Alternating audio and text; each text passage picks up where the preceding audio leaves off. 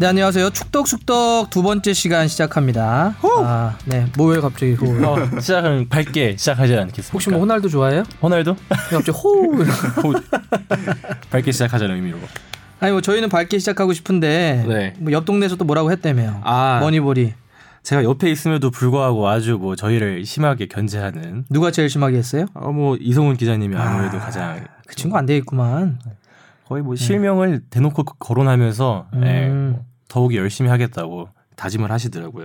네. 그 제가 건너 건너 듣기로는 뭐 청취자 수나 이런 수치를 뭐 됐다고. 아, 네, 아주 팩폭으로 네, 음성. 근데 아니 뭐 뭐 그 얘기를 저희가 굳이 할 필요는 없고. 네. 난 사실 좀 부끄러운 것 같아 그 친구. 아니 그게 지금 시작한 지가 얼마나 됐는데 이제 본격적으로 시작한 지 오늘이 두 번째인 우리와 뭐 수치를 비교한다는 것 자체가 잘하는 새싹을 아주 막 그냥 뭐 찔밥으려고 나- 네. 난 저는 뭐좀 그래도 같은 부서에 있는 선배로서 존경하는 선배이기 때문에 예 뭐 배울 점이 많고 앞으로 따라가야 한다 생각하고 있습니다. 뭐 그쪽 동아줄 뭐 평생 갈 것 같지. 뭐 어쨌든 뭐 같이 가야죠, 그죠? 네, 아마 뭐. 하지만 그래도 우리가 좀 조만간에 추월할 거다. 지금의 어, 상승세가 대단하다 이런 말씀을 좀 드리고 싶고요. 뭐 저희도 열심히 한번 해보죠. 아, 물론이죠. 근데 오늘 또 열심히 해야 되는데 일단 주바페는 오늘 미리 내놨던 휴가예요.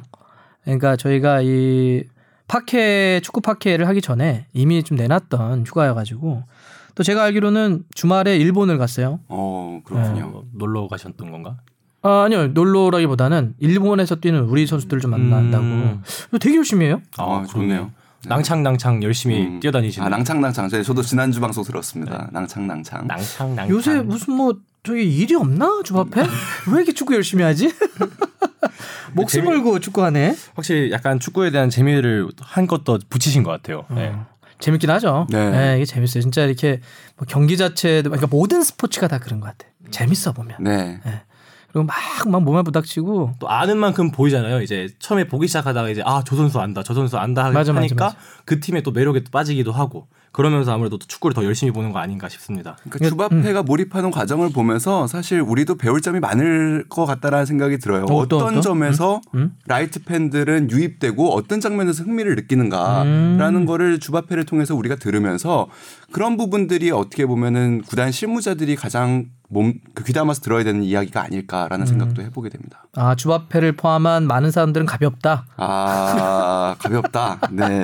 어, 저 너무 당황스러운데 그, 그렇지는 않고요. 네. 그러니까 제가 예전에 김연아 선수의 피겨를 보면서 현장에서 네. 내가 그 반성이라는 것까지는 좀 그렇고 새삼 새삼 느낀 게 하나 있어요. 어떤 거죠? 그러니까 사실 이제 피겨 그러면 뭐 아름답고 음. 어뭐 멋지고 뭐 이 정도의 느낌만 갖고 있다가 그 아이스링크를 딱 가서 현장에서 이렇게 딱 앞에서 보는데 힘이 느껴져요. 음, 아. 그렇죠. 점프를 팍 하고 음. 막 이렇게 탁 랜딩하고 이럴 때 어, 이게 그래 운- 스포츠구나. 운동이구나. 다른 선수보다는 김연아 선수의 점프가 점프의 교과서라고 불릴 만큼 채공 시간도 굉장히 길고 음. 아름답죠. 근데 저도 동의 전적으로 동의합니다. 그러니까 선수들의 몸짓이 주는 감동이 있거든요. 있어 분명히. 있어. 어떤 종목을 떠그 종목을 뭐 떠나서 몸짓 하나로 주는 감동이 어마어마한 것 같아요.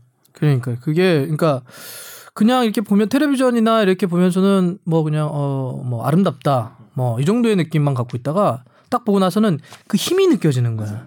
그런 거 있잖아. 누군가 막 할 때 우리가 그 운동을 좋아하는 몇 가지 이유들이 있는데 뭐 제각각일 수도 있겠지만 어쨌든 그 에너지 같은 게 있잖아. 그래서 오 김연아 선수들이 팍 점프하고 탁 내려오르는데 오 막 이렇게 심장이 막 울리는 거야. 그래서 대단하다. 그 최용수 감독도 자주 쓰는 표현인데 음. 축구는 더 부닥쳐야 된다. 음, 어, 음, 거칠더라도 그게 축구다. 몸싸움이 없는 게 아니고 몸싸움이 허용된 범위 내에서는 반드시 부닥쳐야 된다라고 최용수 감독이 종종 그런 얘기를 하는데 저도 되게 와닿는 말인 것 같아요. 그러니까 사실 뭐 이게 그렇다고 해서 네트를 치고 하는 운동이 그렇다고 해서 또 뭐 심리학 그건 또 아니잖아요. 그렇죠. 뭐 배구가 심리학 그것도 아니지만 또 어쨌든 그렇게 막 격렬하게 부닥치건 아니면 서로 떨어져 있지만 또 거기서 에너지를 발산하건 하, 멋있어. 그렇죠. 막 부상 투혼 발휘하면서 뭐 유명한 게 뭐 그런 박지성 선수나 김연아 선수의 발사진 그런 거 보면서 이 고생하는 흔적을 보면서 우리가 아무래도 그런 감동을 더 느끼지 않나. 저는 그래서 아 제가 굉장히 어렸을 때 스포츠 이야 이랬던 거는 저는 마라톤이었어요. 음. 그 막 특히 1등하는 선수 말고 늦게 들어오는데 막 이렇게 약간 이제 몸에 무리가 넘어가서 막 이렇게 힘들게 막 겨우 억지로 억지로 들어오고 막, 막 이럴 때 관중들이 끝까지 지키면서 마지막 박수 쳐주는 모습. 저는 취재를 한 다음에 가장 감동을 받았던 건 역도. 음. 몸싸움 없죠. 음. 그리고 정말 플랫폼에서 자기와의 싸움인데 그 1kg을 더 들기 위해서 선수들이 하는 노력, 수년간의 노력, 그리고 그리고 그 낭창낭창이라는 표현도 사실 여기서 표현 쓸 수 있는데 그 낭창낭창하는 역도 안으로 들어간다는 표현을 쓰거든요. 아. 그렇게. 예. 아, 그렇게- 그렇게 바벨 이렇게 이렇게 휠 때. 예, 예. 그 아, 안으로 그 해? 리듬을 낭창낭창하는 그 아 이름을 툭떡쑥떡하지 말고 낭창낭창하고 그랬네. 들어가는데 그 생전 한 번도 들어보지 못한 무게를 들어 올렸을 때 그 희열하는 선수들의 표정을 보면서 아 정말 감동적이구나라는 거를 저는 역도 선수들 보면서 많이 느꼈던 것 같아요. 우리 뽕 PD는 어때요? 확실히 저희가 그 카메라 화면으로만 보는 그 스포츠 선수들의 그런 훈련 강도 어려움을 확실히 헤아리지 못하는 것 같아요. 근데 이제 저는 가장 최근에 이제 이런 스포츠 경기를 보면서 이제 눈물 흘렸던 게 아무래도 이제 축구 경기가 됐는데 이제 월드컵 때 마지막 독일전 끝나고 손흥민 뭐 선수랑 김영권. 선수 인터뷰를 하는데 김영권 선수가 약간 좀 눈물을 훔쳤을 거예요. 아마 좀 슬퍼했는데 저도 사실 그때 그 유명한 사건이 있었지 않습니까? 그 관중 시끄럽다 이 사건. 제가 그때 이란 전 보러 직관에 갔었거든요. 제가 그 6만 관중 중에 하나였는데 와 그 함성이 크긴 했어. 아예 함성 크면 좋아야지 힘도 되고 근데 아 약간 어, 좀, 아, 좀 나는 응원하러 갔는데 우세한 경기는 못 하고 좀 속상했었는데 김용건 선수가 욕을 되게 많이 먹고 근데 그때 김용건 선수가 이제 월드컵을 통해서 다시 상승세를 타고 마지막에 딱 아 죄송합니다 열심히 했습니다 이렇게 하는데 딱 그냥 속으로 그 생각이 얼마나 들더라고 복 받쳤을까. 어, 복 받쳤어. 인간적으로. 아유, 응.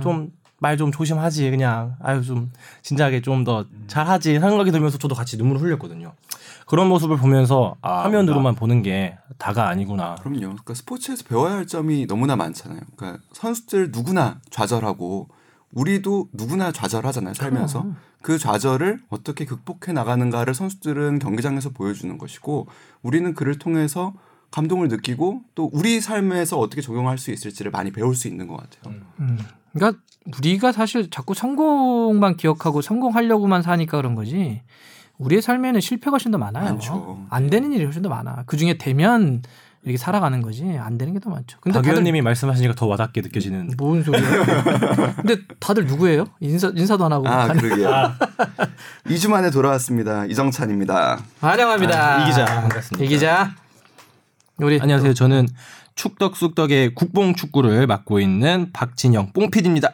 아니 근데 뽕 PD 무슨 기타를 들고 아, 제가 사실 이제 그 동네 조그만한 피아노 학원 같은 데 있잖아요. 음. 거기서 이제 제가 기타 통기타 레슨을 한 뭐 3, 4년 정도 했는데 아니, 그러니까 가르쳤다고 아? 가르치는 거. 오. 근데 이제 동네 피아노 학원에서 하는 거라서 뭐 이 전문적으로 뭐 입시를 하는 게 아니라 이제 초등학생들 상대로 어, 어쨌든, 뭐 어쨌든. 이렇게 하는데 요새는 뭐 할아버지를 제가 또 가르치고 있어 하고 이제 제가 이제 시간상 뭐 바로 오는 게 나을 것 같아서 이제 기타를 들고 왔는데 제가 한번 해봐요 그러면. 어, 어 로고송 같은 거를?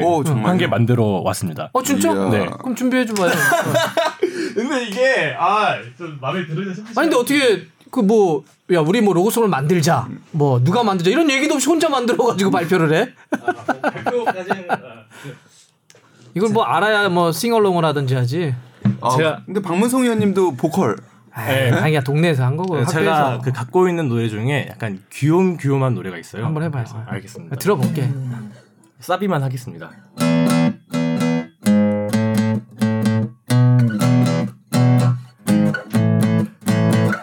축덕. 아우 씨. 뭐야? 아, 너무 떨려갖고. 아니 어떻게 가르쳤대? 축덕 쑥덕 축덕 쑥덕 했잖아. 축덕 쑥덕 축덕 쑥덕 했잖아. 아 편집하겠습니다. 아, 이거 통 편집해 돼. 다음에 제가 통으로 다 그래도 박수를 준비하고 와서. 일단 제가 아, 부끄러운 건 왜인지 모르겠으나 아, 네 그래도 뭐 예 그 아 네 어, 어떻게 하죠? 어, 못 살겠다 진짜. 바로 다음 주에 학원에서 잘릴 것 같은 이 기분은 뭐지? 자 일단 바로 들어갑시다 이야기. 예. 아, 첫 번째는 그 어떻게 대표팀 정리하고 갈까요? 아, 예. 음, 대표팀 정리 한번 하고 가죠. 지난번에 우리가 이제 호주 경기를 한번 정리를 했으니까 우즈베키스탄과의 경기는 골이 엄청났어요. 아, 정말 골고루. 우리 뽕 PD 또 어떻게 봤어요? 어, 저는 흠잡을 수밖에 없는 경기라고 봤는데 이게 왜 진짜 그러냐면 하나도 없었어? 뭐 하나도 없다라고 하면 아마 하나 잡으면 있겠지. 근데 왜 없냐고 하면은 이제 선수 캐릭터 잘 잡았는데요. 이 팬들이 약간 진짜 너무한 게 또 그런 게 있어. 막 골을 넣었으면 만약에 4대 0이잖아요. 근데 한 선수가 한번 한세골 넣고 막 해트트릭 했어. 그러면은 야, 이거 누구한테 너무 몰빵돼 있는 거 아니야? 만약에 또 전반전에만 한 네 골 넣고 후반전에 그냥 넘어갔으면 야, 전반전만 잘했지 후반전에 선수 바꾸니까 또 안 되잖아. 이러는데 아니 뭐 골도 4명, 뭐 넣을 사람 또 넣었어. 뭐 문선민, 황의조, 석현준, 남태희 넣어야 될 공격수들이 넣었고 심지어 전반전 두 골, 후반전 두 골. 뭐 전반전도 후반전도 우월하게 잘했고 그런 걸 보면서 아, 뭐 공수 밸런스 완벽. 아, 뭐 전후반 완벽. 모든 선수 다잘 잘했어. 그냥 뭐 밸런스 잡힌, 균형 잡힌 아주 좋은 경기 아니었나 싶습니다. 음. 이 기자는 어떻게 봤어요? 저는 뭐 개인적으로는 저도 국뽕에 가까운 기자지만 네, 타이틀이 걸리지 않은 대회에서 어떤 팀 변화를 섣부르게 이야기하는 것은 조금 어렵지 않은가 그리고 친선전이었고요. 우즈베키스탄도 완벽히 준비를 했다고 보기는 좀 어려웠던 부분에서 큰 뭐 변화의 흐름 이런 이야기를 하기는 좀 그렇지만 경기 후에 선수들의 표정이나 인터뷰를 봤을 때 선수들 스스로 이제 우리 팀이 좀 강해지고 있다라는 거를 느꼈다라는 것을 음. 저 역시 좀 느낄 수 있었던 음. 그런 의미는 분명히 있었던 것 같습니다.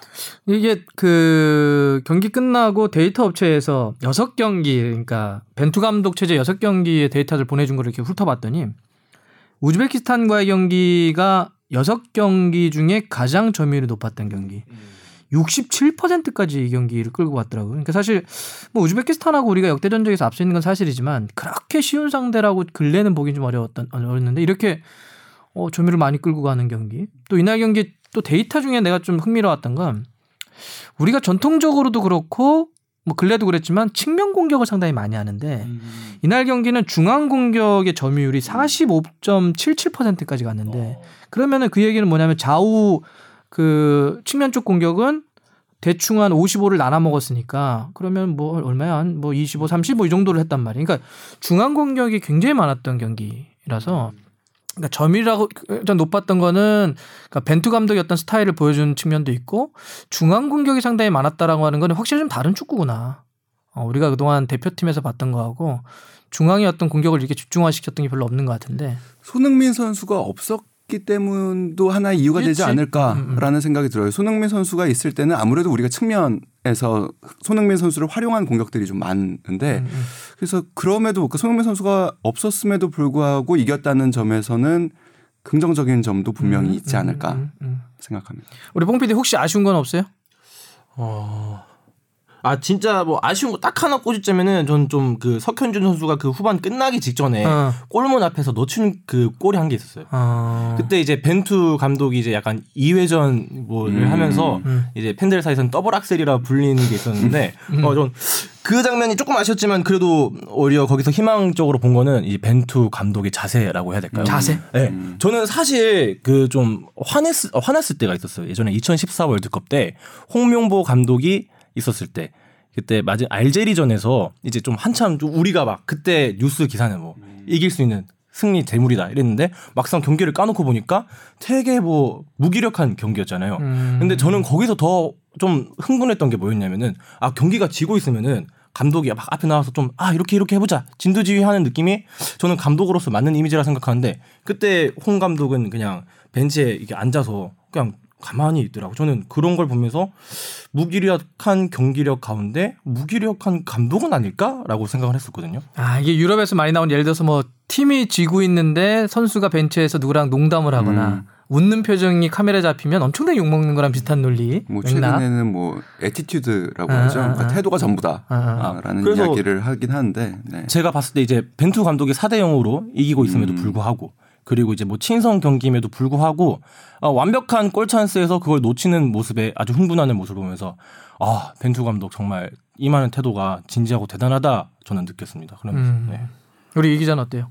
좀 아쉬운 거라든지 아니면 좀 그냥 짚어볼 만한 문제. 어, 짚어볼 만한 문제라기보다는 남태희 선수의 부상이 제일 아쉬웠죠. 너무 크지, 어, 너무 크지. 예.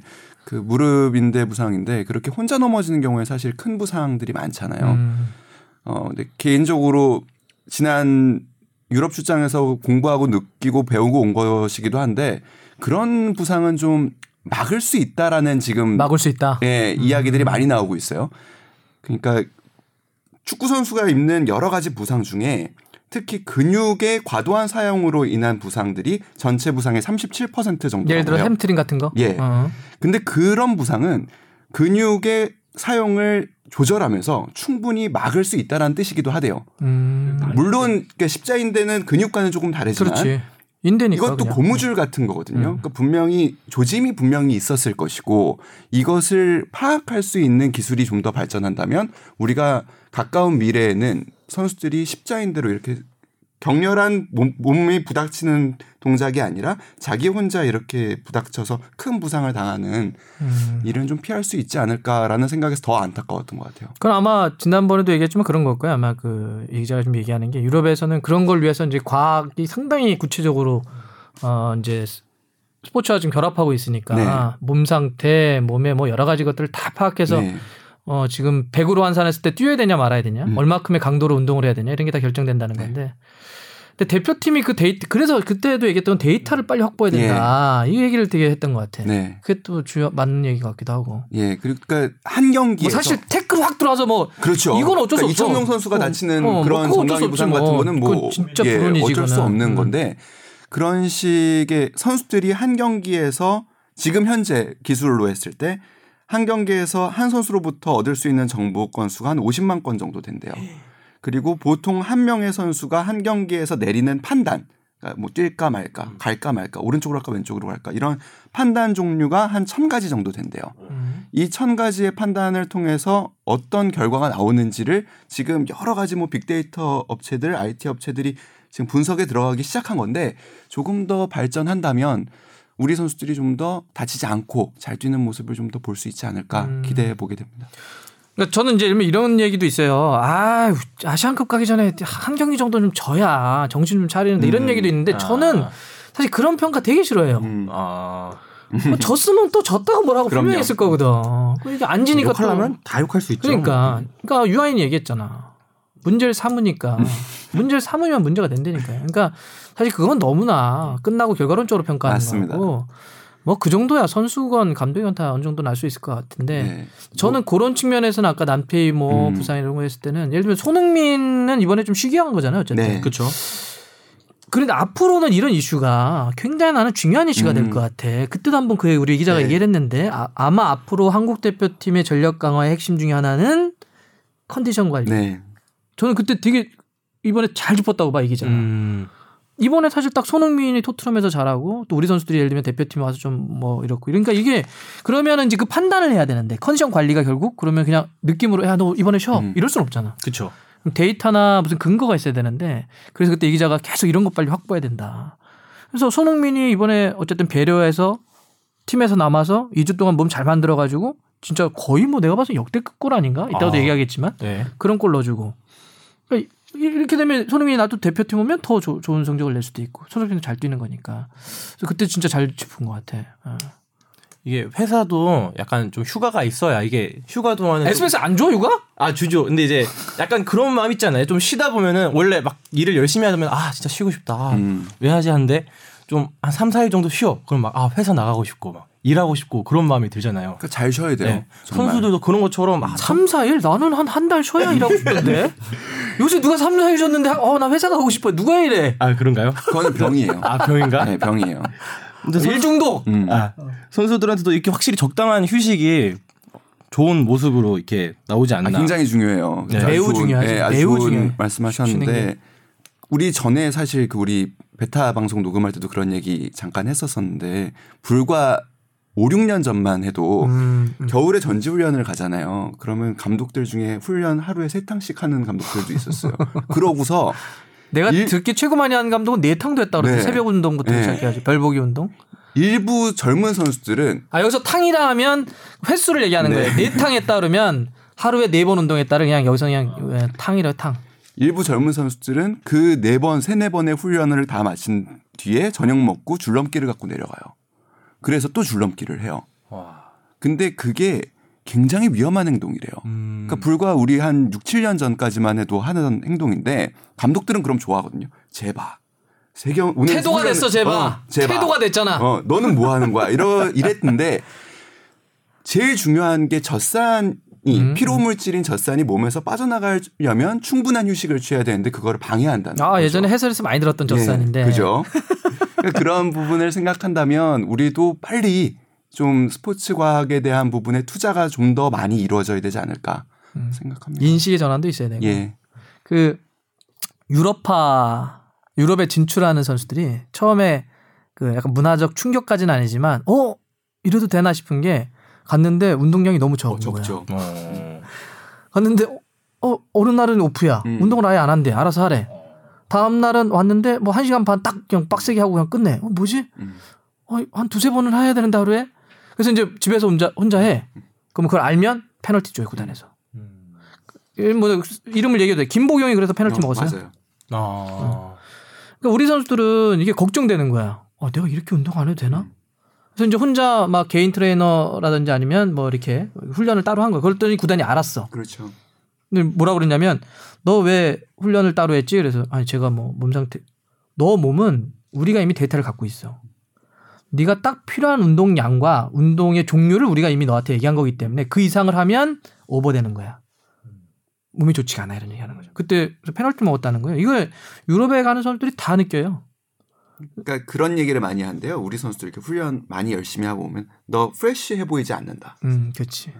왜냐하면 운동을 계속하면 우리도 저도 이제 오늘부터 다시 짐이 다시 시작됐는데 헬스클럽 운동이 시작됐는데 근육 운동하고 막 빡세게 하면 힘들어. 그러니까 할 때는 근데 그걸 막 해놓고 경기 뛰면 참 무겁지. 이거는 조금 진짜 생각해봐야 되는 문제죠. 그렇습니다. 예. 어, 이게 컨디션이 좋을 수가 없어요. 자, 아, 요거는 이제 좀 체계적인 어떤 컨디션 관리 같은 게 좀 필요하다 이렇게 얘기를 해보고. 그래서 근데 걱정은 좀 된다. 이거 어떻게 하지? 남태희 지금 한 6개월? 그렇죠. 십자인대 부상 같은 경우에는 6개월인데 뭐 선수에 따라서 회복 속도가 좀 다 다르니까요. 어, 보통은 6개월 정도 걸린다고 알려져 있죠. 그러면 어떻게 남태희 공백은 어떻게 해야 돼요? 아시안컵에 못 나가는 거인 거는 그거는 뭐 확실시 확실히 그거는 된뭐 거고. 확실하고. 일단은 남태희 선수가 어떤 역할을 맡았었나를 본다면 벤투 감독이 가장 중요하게 생각했던 것 중에 하나이기도 한데 이 선에서 사실 수비가 시작되는 음. 그러니까 공 차단 횟수가 굉장히 많았던 선수거든요. 앞에서부터 공을 막아주는 그리고 바로 다시 공격으로 이어가는 그런 점을 생각한다면 이재성 선수 음. 그리고 또 이번 2연전에서 아주 좋은 모습을 보였던 이청용 선수도 음. 그 자리에서 좀 남태희 선수의 역할을 할 수 있지 않을까라는 생각은 해봅니다. 이청용은 확실히 나이가 좀 들면서 측면보단 중앙에서 뛰는 게 좋을 것 네. 같더라고요. 어, 중앙에서 좀 더 영리하게 풀어주는 측면은 아무래도 조금 스피드가 좀 있어줘야 되니까. 저는 좀 궁금한 게 있는데 음. 이 남태희 선수를 봤을 때 이제 팬들의 시선은 약간 좀 그냥 그냥 미적지근하다고 해야 될까요? 음. 저 선수가 어떤 장점이 있지라고 뭐 음. 말할 때가 많은데 근데 감독 입장에서 뭐 벤투 감독도 그렇고 예전에 뭐 슈틸리케 감독도 봤을 때 되게 남태희 선수를 자주 기용하는 그런 모습을 보였단 말이죠. 그러면은 그 혹시 그 감독이 어떤 측면에서 이제 남태희 선수를 자꾸 기용하는지 그 이유를 좀 알고 싶습니다. 어떤 장점이 있는지. 방금 말씀드렸던 거 중복될 것 같기도 한데요. 음. 네네.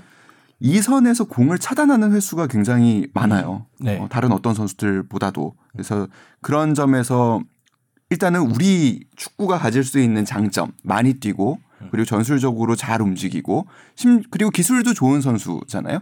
그런 부분에서는 굉장히 중용을 받고 있는데 아무래도 뛰는 리그가 아 중동 리그이다 보니까 우리가 자주 볼 기회가 좀 없지요. 그래서 그리고 좀 physical적인 문제를 삼는 팬들도 조금은 있고요. 하지만 남태희 선수가 중동 리그에서 넣는 골 장면들 하이라이트를 보면 괜히 카타르 메시로 불리는 게 아니고 정말 작은 키에도 도대체 메시는 전 세계 몇몇명 명쯤 있는? 있는지는 저도 모르겠으나 좀만 잘하면. Korean 난 메시. 그 제가 지난주에 스- 스즈키컵 중계했거든요. 네. 아 거기 또 거기 또 메시 베트남하고. 캄보디아 있는데 캄보디아를 우리가 어떻게 봐 자료를? 근데 캄보디아 영문자를 어디서 구해서 이렇게 보는데 캄보디아 메시가 있나요? 캄보디아 메시라고 써 놨더라고. 그래서 내가 야 진짜 이 메시는 정 바쁘네. 온 지구를 나돌아다니네. 키좀 작고 왼발 잡으면 다 메시. 네, 어쨌든 그런 것 같아요. 그래서 음. 예, 카타르 메시 저는 아무튼 아쉽지만 이번 아시안컵에서 볼 수는 없겠지만 그래도 한국 축구의 굉장히 중요한 자산이라고 생각합니다. 그러니까 벤투의 특징을 알면 그러니까 이게 풀 수도 있는데 벤투는 포르투갈 대표팀을 이끌었던 감독이기 때문에 또 포르투갈 출신이고 다 그런 선수들을 본 거야. 그러니까 누구냐면 호날두 같은 친구들을 보고 베르나르도 실바 같은 선수들을 보고 자라서 다 이렇게 봤기 때문에 그냥 다 웬만한 축구 선수들은 기술이 있어야 된다 생각을 하는 거고 포르투갈 대표팀 중에 예를 들어서 이렇게 막 어, 고전적 의미의 센터 포워드 이런 거 본 기억이 있어요? 알란 시어러 같은 없어요. 음. 그런 선수 없다고. 그러니까 예전에 과거에 에우제비오 같은 경우도 굉장히 뭐 그때 당시만 놓고 보면 체구가 있지만 막 되게 유연하고 네. 다 포르투갈은 그런 식이죠. 왜냐하면 아무래도 뭐 브라질리언 같은 느낌들이 강한 축구니까. 그러니까 이제 그 그러면 남태를 굉장히 중용을 했다. 아마 거의 남태가 거의 황제 매번 여섯 황태자- 경기에 네. 전부 선발로 네. 나왔죠. 그러니까 굉장히 좋아하는데 왜냐하면 딱 그런 이제 포르투갈인들이 딱 보기에 좋은 기술. 기술력. 네. 음. 성남의 남길 감독하고 또 만났더니 내가 그 물어봤거든. 어, 품맥골 어, 인터뷰 저도 봤습니다. 봤습니다. 네. 근데 그거는 잘렸더라고. 내가 요거 이렇게 물어본 건 잘렸어. 뭐냐면 만약에 대표팀 감독이라고 치고 음. 어, 그 중에 한 명만을 나중에 데리고 성남으로 올 수 있다 그럼 누굴 데려올 거냐 그랬더니 남태일을 딱 찍더라고. 어. 남태일을. 그래서 손흥민 아니고 그랬더니 남태일을 찍더라고. 그래서 왜 남태일을 찍냐 그랬더니 자기가 보는 최고의 기술자라는 거야. 음. 공을 다루는. 그러니까 이제 이선에서 아까 했던 것처럼 수비 가담도 많지만 어쨌든 탈압박 할 때 그 이선이라고 하는 데가 뭐냐면 상대가 수비와 미드필더가 딱 이렇게 두 줄 수비해 가지고 공간을 안 주는 데거든. 근데 거기는 어쨌든 기술력이 없으면 헤쳐나올 수가 없어. 어. 그래서 구자철도 그 얘기를 하는데 한국 축구가 한 단계 올라가려면 첫 번째로 꼽는 게 뭐냐면 선수들이 개인 돌파야 개인 돌파. 개인 1대1에서 이겨야 된다. 맞아요. 우리 축구 선수들이 언젠가부터 1대1을 못 해요. 네. 맞아요. 그나마 하는 선수가 손흥민 음. 그리고 남태희. 아. 남태희가 1대1 하지. 그 말고는 1대1 하는 선수 기억나요? 그 최근에? 별로 없어요. 없죠. 다 패스 패스 패스 패스라고. 그래서 그런 의미에서는 남태희 선수의 특징 이자 혹은 이번에 좀 부상이 아쉬움이 있고 전 아까 그래서 이- 이재성 얘기도 했는데 권창훈 선수가 지금 복귀를 해서 부상해서 이제 몸을 만들고 있으니까 모르겠는데 좀쉰 기간이 있어가지고. 아시안컵까지는 시간이 경기력을 얼마나 확보할 수 있느냐, 회복할 수 있느냐가 좀 관건일 것 같아요. 음, 음, 음. 그래요. 하여튼 남태희 선수 좀 빨리 나왔으면 좋겠다. 이렇게 하고 대표팀 정리하죠. 어, 정리하고 자 우리 이제 이 얘기는 이번 시간에 사실 거의 핵심이 될 수도 있을 것 같은데 손흥민 그골 어떻게 봐야 돼 진짜? 정말 이거 아나 쉰 것은 그냥 잠시 그 도약하기 위한 네, 그런 이상한 좀 옛날식의 그 레토릭을 만들어. 뭘 시- 그, 그가 신 것은 오늘을 위한 뭐 이런 옛날식의 풋풋하게 얘기합시다. 아, 네, 그냥 알겠습니다. 담백하게. 아, 정말 몸놀림이 확실히 가벼워 보이더라고요. 음, 음, 음. 몸놀림도 가벼운 건데 그 가벼움 속에서 에너지, 힘 같은 게 느껴진다 해야 될까? 맞아, 맞아, 이 맞아. 뜀박질에서 어, 정말 인상 깊게 봤습니다. 네. 음, 어땠어요 이 기자는? 그 자꾸 갔다 온 얘기를 반복하게 되긴 아, 하는데 짜치 내는 거지. 돈 주고 갔다 그렇- 왔으면. 그렇죠. 그 팀에서 굉장히 체계적으로 관리를 했다고 해요. 음. 그 아까 말씀드린 그런 빅데이터들을 통해서 프리미어 리그가 역대 그 어느 시절보다 강한 체력을 요구하는 지금의 상황에서는 아 공수 전환이 뭐좀 빨라야지 네. 농구처럼 왔다 갔다 갔다 하는데 선수들의 부상 위험이 굉장히 일단 높아져 있는 상황이고 음. 무엇보다 중요한 게 얼마나 선수들을 빨리 회복시킬 수 있느냐 음. 여기에 모든 초점이 맞춰진다고 해요. 오케이 오케이 그래서 이번 지난 2주간도 사실 손흥민 선수가 그냥 쉰 게 아니라 그때 한번 얘기했어 또 네. 이것도 이 기자가 팀에서는 굉장히 그러니까 그 강약 조절을 하면서 때로는 강한 훈련을 했다고 하더라고요. 음, 음, 음. 그런 점에서 손흥민 선수도 그런 얘기를 했어 인터뷰할 때 아 좀푹좀 쉬었나요? 뭐 이런 얘기를 했을 때 아, 쉰다고 얘기를 할 수가 없는 게 여기 남으면 남은 선수들끼리 훈련이 너무 강해요. 이런 얘기를 음. 하더라고요. 그러니까 그런 컨디셔닝이 이 경기에 맞춰서 잘 되지 않았던 컨디션 조절이 음, 네. 음. 근데 좀 걱정스러운 거는 여전히 경기가 너무 많죠. 이번에 또 아, 인터밀란 예. 있으니까 1월 2일까지 3, 4일 간격으로 계속 경기가 Boxing Day 11경기가 시작되고. 예, 있거든요. 음.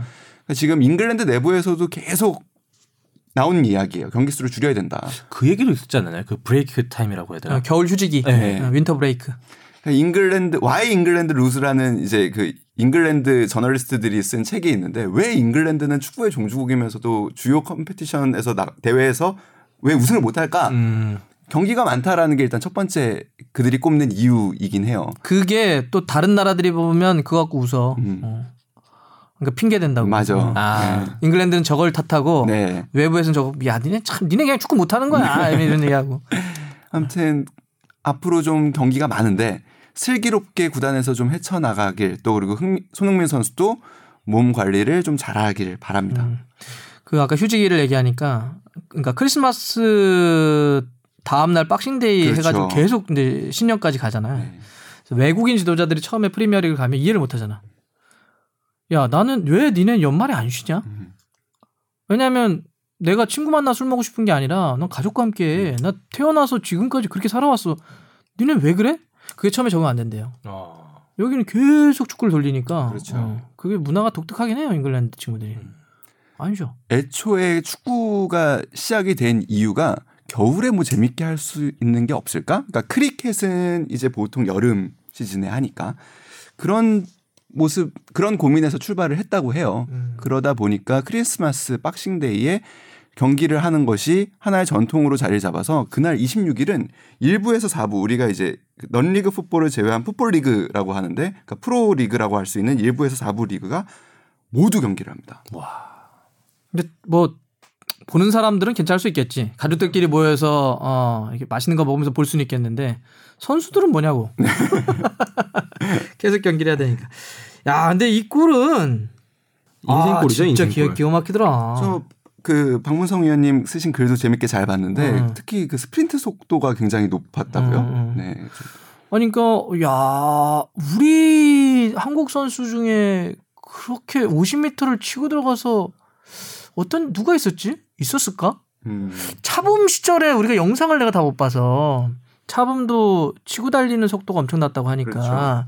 뭐 비슷한 골이 있을 수 워낙 골을 뭐 구, 마, 98골이나 넣었으니까 리그에서만 네. 분명히 아마 비슷한 골은 있을지 모르겠는데 제가 영상을 보고 하는 건 예를 들어서 진- 아, 저, 박지성 선수가 아스날 경기에서 음, 아, 좀 예전에 치고 달렸던 근데 그것도 하프라인부터 3대1 하는 것 같아요. 어, 이렇게 네. 약간 한 30m, 25m 이 정도 그리고 느낌이었고. 그건 또 약간 뭐 선수를 제친 느낌은 또 아니었으니까. 그치, 그치, 그치, 그치. 단독 드리블. 붙는. 선수를 따돌린 거였죠, 거의 음, 그죠? 음. 네. 그런 골이었고. 그 첼시의 조르지뉴 표정 봤어? 아, 마지막에 이 어, 등을 그- 딱 치는. 어, 그러니까 너왜 이렇게 빨라? 그러니까 이런 느낌이야. 아니 그러니까 이런 거 있잖아. 이렇게 막 마지막에 어떻게 뭐 무너뜨려 보려고 하는 게 아니라 에이씨 너씨 야 좀.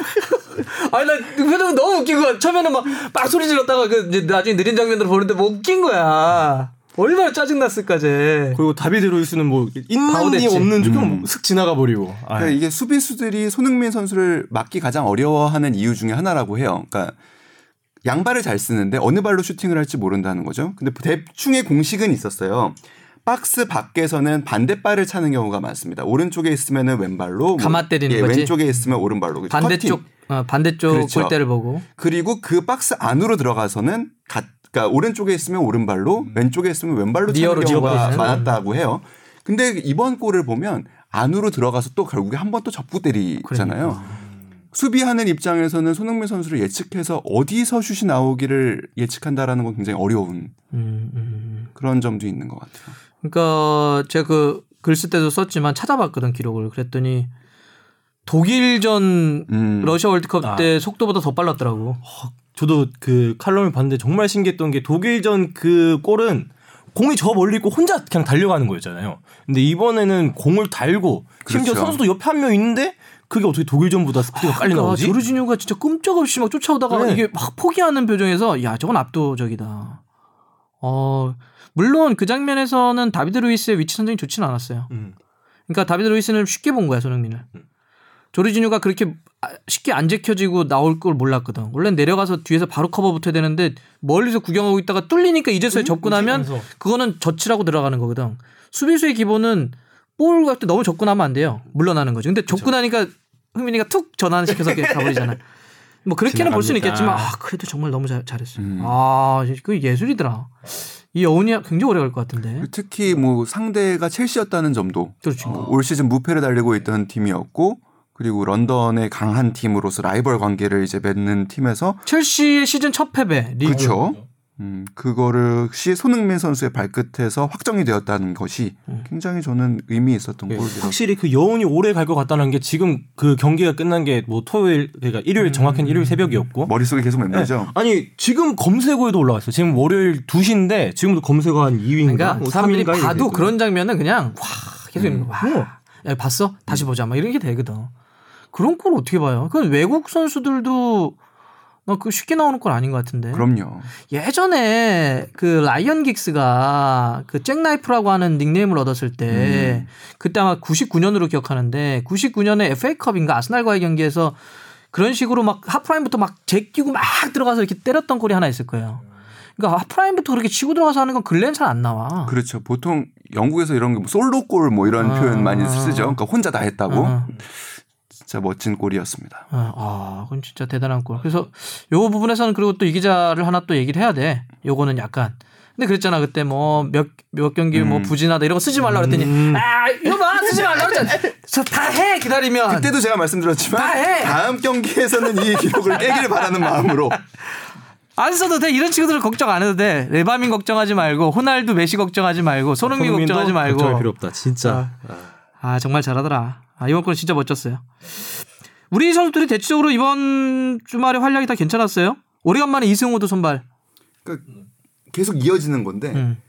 A 매치에 뛰지 않은 선수들이 아, 아 그렇게 좀- 볼 수도 네. 있겠구나. 그러니까 유럽과 아시아를 A 매치 기간에 오간다는 게 선수들에게 얼마나 힘든 일인지를 좀 보여주는 반증 아닐까 라는 생각도 아니 뭐 듭니다. 그걸 구리게 이렇게 얘기 안 해도 그러니까 요즘 분들은 뭐 유럽을 한 번씩은 가보신 분들도 계시니 가보신 분들은 알잖아요.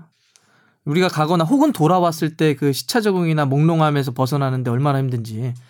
저는 기본적으로 갔다 오는 게 더 힘든데 가는 것보다 갔다 오면 아무리 빨리 회복해도 한 일주일은 걸려요. 다시 돌아오는 데가. 근데 선수들은 뭐 그렇게 또 운동까지 해버리는 상황에서 하니 이게 진짜 힘든 거거든. 근데 이승우는 잘 하더라고요 보니까 이번에도 잘했고 또 오래간만에 지금 10월 이후에 시즌 두 번째 선발인 시즌 거죠. 두 번째 선발이었고 음. 그 당시에는 사실 교체 타이밍이 좀 빨랐거든요. 그래서 사실 이번 시즌 들어서 제일 오랜 시간 뛰었던 거죠. 음. 그리고 또 경기에서 보니까 최고 평점 7점으로 그 수비수 카라사울로와 같이 최고 평점을 기록했습니다. 이게 그 골이 그 우리는 이제 그런 이 데이터 아까 계속 이제 이 기자 때문에 데이터를 별로 안 만들긴 해요. 난 좀 더 만들어야 된다고 생각하는데 하지만 경기에는 분명히 축구를 너무 데이터 숫자로만 어, 해석하는 거는 경계해야 되지만 네. 그게 근거는 돼줘야 되거든. 그쵸. 뭔가 얘기할 때. 그러니까 더 이상 뭐 반박자 빨랐습니다. 저 선수 폭발적인 스피드입니다. 이렇게 얘기하지 말고 얼마 뛰었는데 이렇게 할 수 있잖아 음. 현대과학은. 근데 이제 그래서 유럽은 뭐 어떤 걸 옵타가 이제 그런 걸 많이 하는데 통계 회사 어시스트 말고 second 어시스트도 잡아요. 음. 그러니까 그게 이제 그러니까 골 넣기 바로 직전에 준 게 어시스트고 음. 그 선수에게 또 준 게 second 어시스트예요.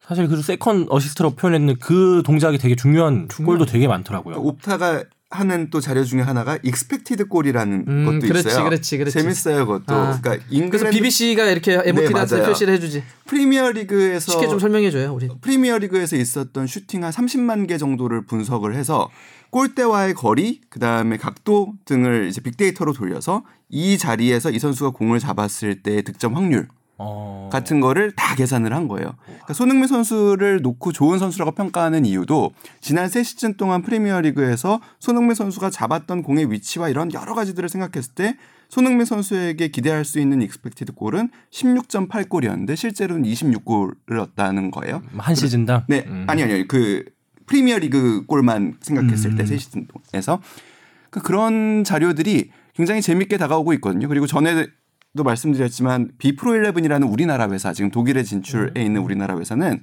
우리 그런 얘기들 많이 하잖아요. 야, 이 골은 얘가 다 만든 거야. 얘 한 0.7골은 돼. 이런 거를 수치화해 보고 싶다는 거예요. 아. 그래. 네. 의미 있네. 유럽엔 그런 시도들이 많아요. 독일에서도 상당히 많이 지금 올라오고 있고. 네. 하여튼간 뭐 이승우 선수 second 어시스트를 그 장면 보시면 우리는 아마 그거 안 쓰죠. 소- 소- 이승우가 그렇게 뭐 second 했다 이런 기사는 안 쓴 것 같은데. 뭐 골 관여해 뭐 관여했다. 했다, 뭐이 정도. 관여했다. 골에 발판을 놓았다. 발판을 정도. 놓았다. 네. 시발점이 되었다. 이런. 어, 시, 시, 아니, 아니, 어. 근데 그 장면 보면 진짜 잘 만들었어. 어. 이승우 선수가 딱 주고 빠지면서 공간 잘 만들었어요. 이승우 선수도 잘 만들어야지. 지금 이제 하, 근데 사실 이제는 마냥 어리다고 할 수 있는 나이가 아니거든요. 그렇죠. 그럼 왜 저는 약간 궁금한 게 있는 게 이승호 선수가 경기 나오면은 그렇게 못한 적을 별로 본 적이 없는 것 같아요. 음. 항상 그냥 준수하게 평타 이상을 하는 것 같은데 왜 감독들은 기용을 안 할까? 요런 의문. 어떤 감독이야? 뭐 이번에 벤투 감독에서도 아. 그렇고 지금 소속팀 내에서도 지금 이번이 선발 출장 두 번째인 거 보면은 뭐 애용한다고 보기엔 좀 어렵잖아요. 왜 안 쓸까라는 의문점이 좀 있습니다. 아직은 수비에서는 치명적인 약점이 있어요. 아 수비적인 측면에서 네. 감독 입장에서는 손, 이승우 선수가 번뜩임, 반짝임이 분명히 있지만 이 선수를 선발로 냈을 때는 아직은 기회 비용이 크다고 생각을 하는 거죠. 음, 약간 공수 밸런스가 약간 안 좋은. 음, 그, 그러니까 이승우 선수가 있는 곳에서 뚫릴 수 있다라는 의심이 드는 거죠. 음, 그러니까 이제 이승우 플레이를 보면 저 딱 동의해요. 이 얘기는 재능 있고 감각 있고 뭔가 전진성 있다. 어, 그다음 공격에 대한 이 욕구가 굉장히 대단한 선수고 그래서 그런 부분에 있어서는 분명히 다 감독들이 아, 욕심을 낸말 한다든지 선택할 수 있는데 수비에 대한 의식이 좀 약해요. 아, 근데 그게 어느 정도 레벨에 올라가면 문제가 생겨요. 그러니까 어, 사실 뭐 좀 어린 레벨에서는 수비가 한 명 안 해도 뒤에서 좀 받쳐주거나 이렇게 되는데 정말 잘하는 리그끼리 딱 붙어. 근데 누가 수비를 안 해. 그쪽이 무너져 버려요. 음, 어, 그거는 저도 이 경기도 나중에 한번 보시면 저는 공격적으로 굉장히 좋았다고 봐요. 그리고 플레이 좋았어요. 이날 좋았어요. 이날 좋았는데 수비할 때 이렇게 보면 서 있는 장면들이 계속 나와요. 어, 그런 거는 조금 고민을 해보고 더 올라와야 되겠죠. 근데 좋아요. 이승우 선수 이렇게 경험 막 지금은 아 이게 이탈리아 리그에서 어쨌든 뛰는 게 쉽지 않아요. 우리나라 선수가 이 굉장히 전술적으로 뛰어난 데다가 physical도 약한 리그가 아니기 때문에 여기서 이렇게 버텨주고 기회를 올라가는 게 좋고 벤투 감독은 제가 듣기로는 당연히 생각은 하는데 그 위치에 좋은 선수들이 일단 많은 거예요 현재는. 뭐 이 선수가 싫다라는 느낌이 아니라. 가능성을 보기 때문에 선발은 하는데 경쟁자들이 좋으니까 그들에게 먼저 기회를 줄 뿐이죠. 좀 지켜봐야죠. 이재동 선수는 또 오랜만에 골 넣었어요? 아, 네. 음, 이준 선수 골 넣었고 이청용 선수도 뭐 또 골 잘 만들어줬고. 이번에 일단 우리가 아시안컵 있으니까 이런 선수들이 자꾸 뛰면서 좀 올라오면 좋을 것 같고 일단 우리 선수들은 이 정도 정리하죠. 네. 뭐 이렇게 정리해보고 자 이번에 해외 팀들 몇 개 좀 중요한 거 좀 짚어볼까요? 어디 한번 짚어볼까요? 레알 얘기해볼까? 어디 얘기부터 해볼까요? 레알은 아까 계속 말씀하시지만 음. 레알도 그렇고 뮌헨도 그렇고 3, 이번에 3대 1로 이기다가 3대 3으로 저 비겼죠. 5등까지 내려왔나? 4등까지 네, 내려왔나? 그뭐 예. 걱정해야겠던데요. 레알. 마드리드, 바이에른 뮌헨.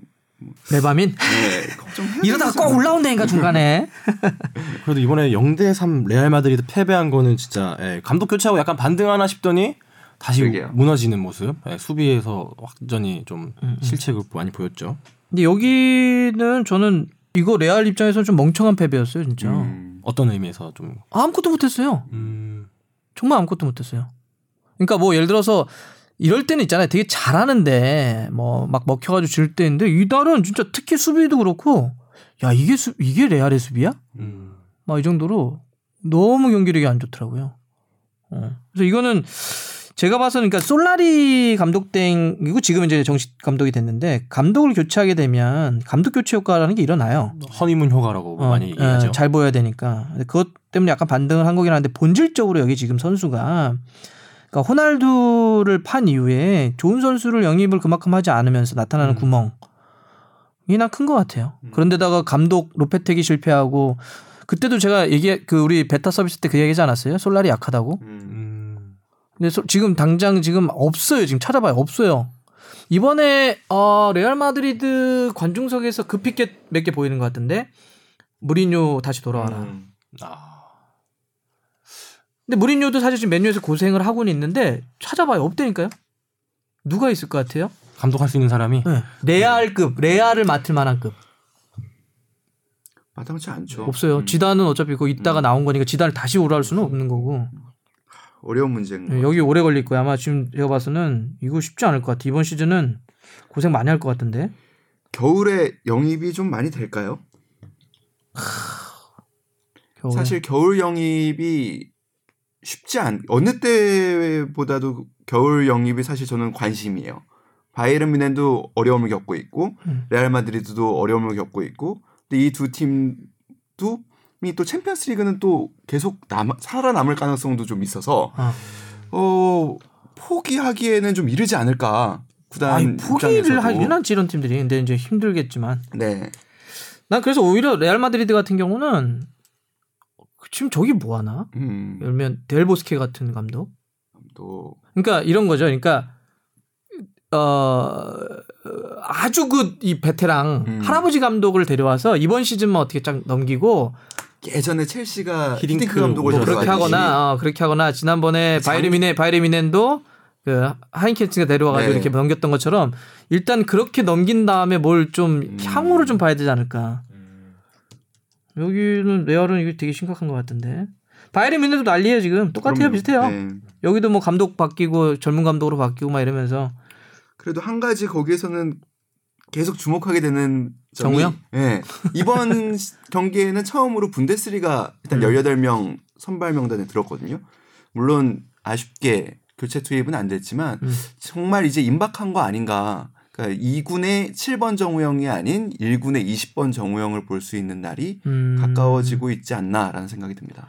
여기가 그 키커진가 어디에 살생부가 떴더라고요 보니까 음. 뭐 살생부라고 하는 게 우리 표현이고 아마 방출 명단. 방출 명단 예상 명단이 떴는데 하비 마르티네스, 하피냐, 뮬러, 리베리 로번. 음.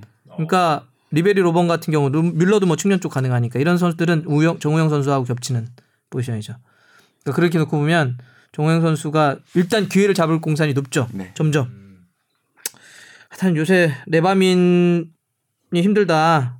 봐도 힘들어요.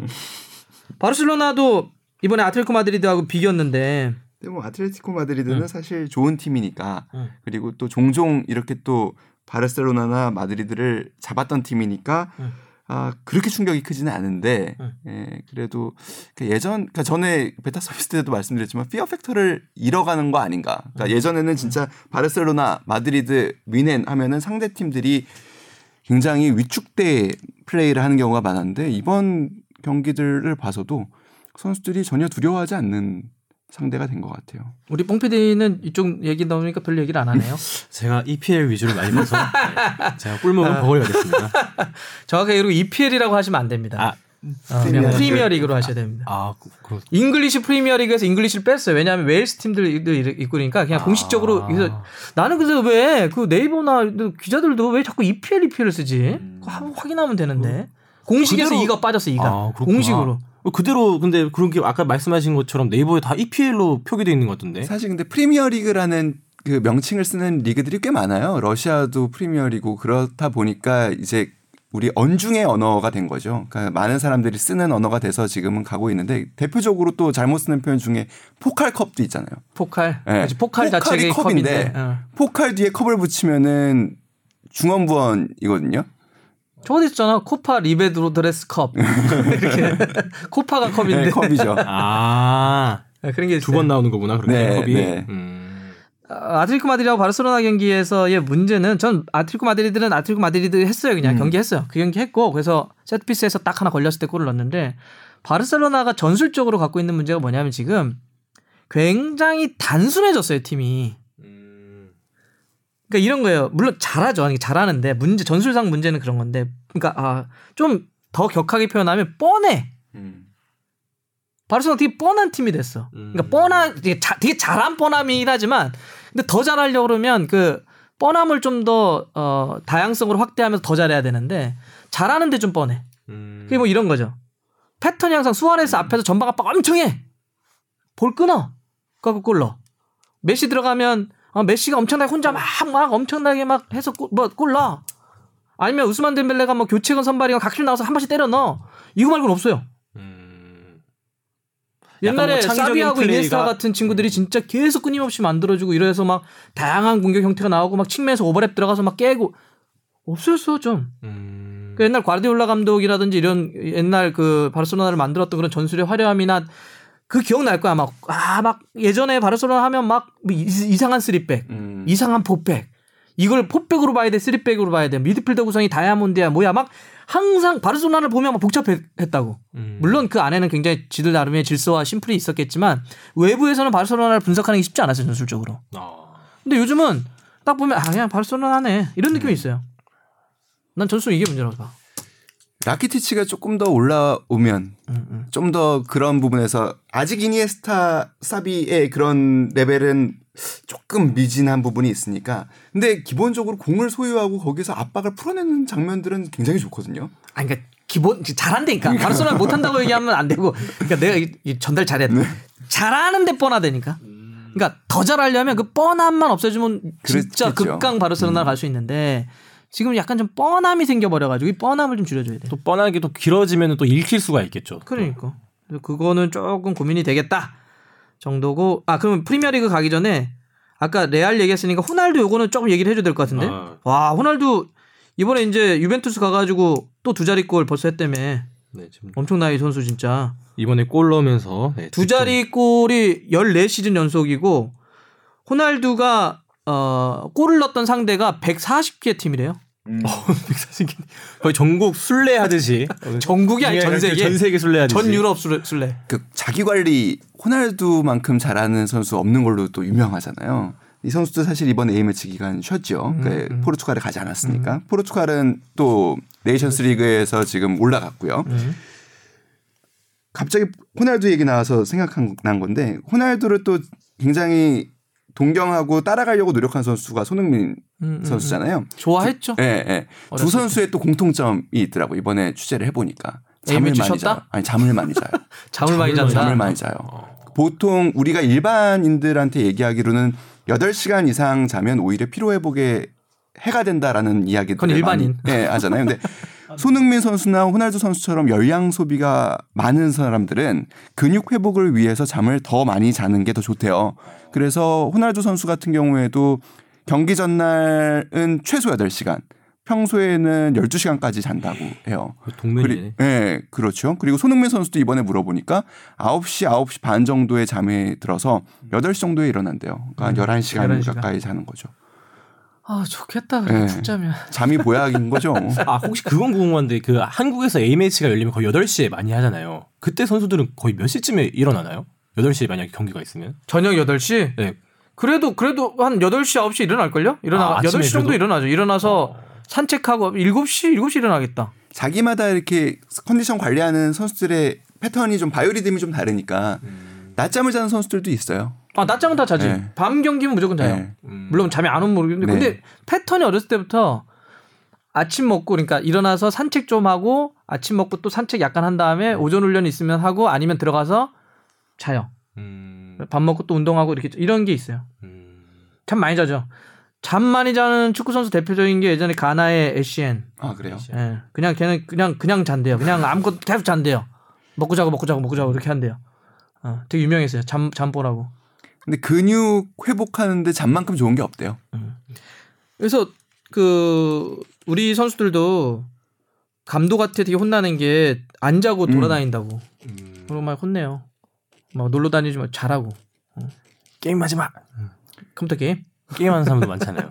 아니 이승우 선수가 본인이 좀 후회하는 부분 중에 하나가 그거예요. 그 성장기 때 잠을 그렇게 많이 안 잤대요. 아. 세상에 재밌는 것도 너무 많고 생각도 많고 재미도 떴네. 있고 그래서 잠을 안 자서 자기가 키가 조금 덜 큰 게 아닌가라는 후회를 한다고 그러더라고요.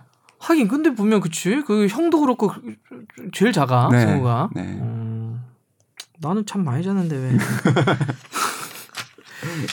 그래서 아 호날두는 그래서 요만 정리해봐야 될 것 같은데 호날두는 음 저는 그거는 나중에 평가받을 것 같아요 뭐냐면 메시와 호날두는 어쨌든 숙명적으로 둘은 계속 라이벌. 어, 은퇴하고 나서도 아마 비교를 당할 운명인데 그냥 타고난 천재성 그러면 내가 봐서는 아무래도 뭐 메시가 좀 더 올라갈 것 같은데 호날두가 평가받을 건 도장 깨기 했다는 거지. 끊임없이 다른 리그, 음. 다른 리그? 다른 도전을 해서 거기서도 다 짱 먹어봤다는 거. 그렇죠.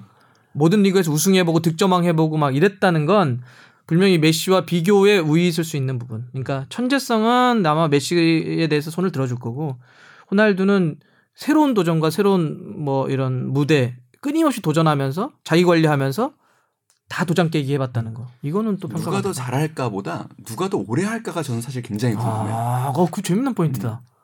저는 오래까 오래 하는 사람이 이길 거라 생각합니다. 아, 진짜? 아, 오, 누가 오래 하냐? 아, 나 그 생각은 안 해봤다. 누가 더 오래 할까요? 음.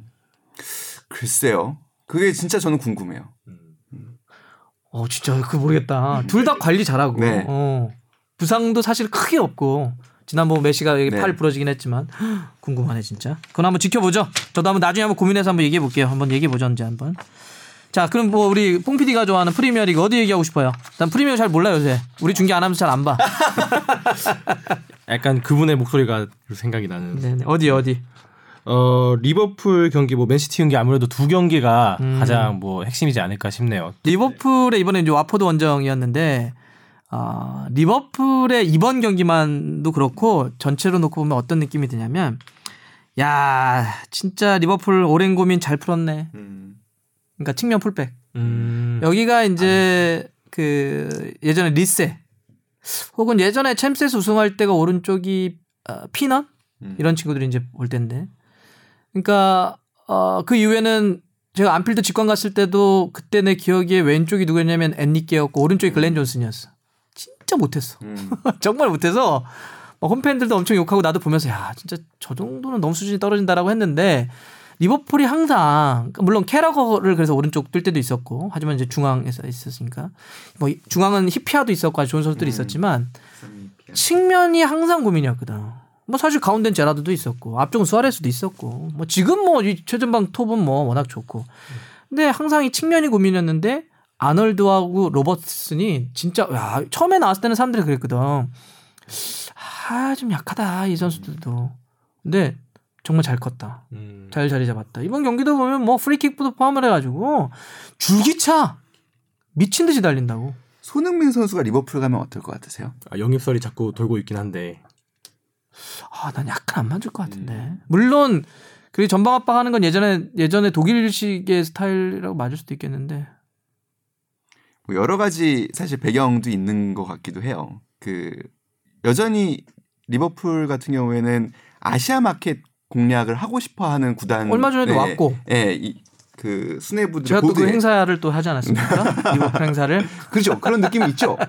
어, 엄청 좋- 리버풀이나 그러니까요. 어, 엄청 아시아 맨시티도 많이 하고. market을 뚫어보고 싶다라는 생각을 굉장히 강하게 갖고 있었던 게 오래됐어요, 사실 음. 리버풀 같은 경우에. 그리고 클롭 감독이 저는 사실은 현존하는 감독 중에는 제일 섹시한 감독인 오케이 것 같아요. 인정 동의. 뇌섹남이기도 할 뿐더러 경기장에서 보여주는 그 technical zone이라고 하죠. 감독이 이제 있을 수 있는 area에서 보여주는 그 아까도 얘기했던 attitude가 정말 섹시해요. 음. 멋있고. 막 환호하고 음. 막 뛰고 막 하다가도 또 어떨 땐 수- 어, 선수들 있으면 탁 끌어안아가지고 막 품에 확 안고 어, 멋있어. 그러니까 우리 팀의 리더가 저런 사람이면은 좋겠다라는 생각을 저는 가끔 하거, 하거든요. 뭐, 아 지금 저 스포츠 취재팀 리더 아, 아, 거기 좀 디스한 거야? 아, 오늘 두번 요새 누구- 아, 요새 누구지? 네, 주바페는 라이트하지 않고 우리 우리 부서의 예, 리더들은 아주. 섹시한 것으로 제가 정리를 하겠습니다. 음. 근데 왜 그런 설이 있어 진짜? 나는 못 들었는데. 어 리버풀 연결설이 좀 있구나. 뭐 계속 한국 선수를 사실 데려가고 아, 싶어 그거는 뭐, 아, 그거는 뭐. 부분에서 옛날에 뭐 황희찬 선수도 뭐 있었던 것 같기도 하고. 네. 음, 황희찬 선수는 사실 제일 가까웠던 거는 제가 알기로는 라이프치히가 가장 가까웠었고 예전에 청용이도 얘기했었던 그렇죠. 것 같은데 볼튼에. 이끌을 때 이청용 선수 얘기도 있었고 항상 뭐 근데 좋은 팀이죠 리버풀 굉장히 좋은 팀이고 인기도 많고 뭐 한국 선수 갈 수 있다면 정말 최고죠.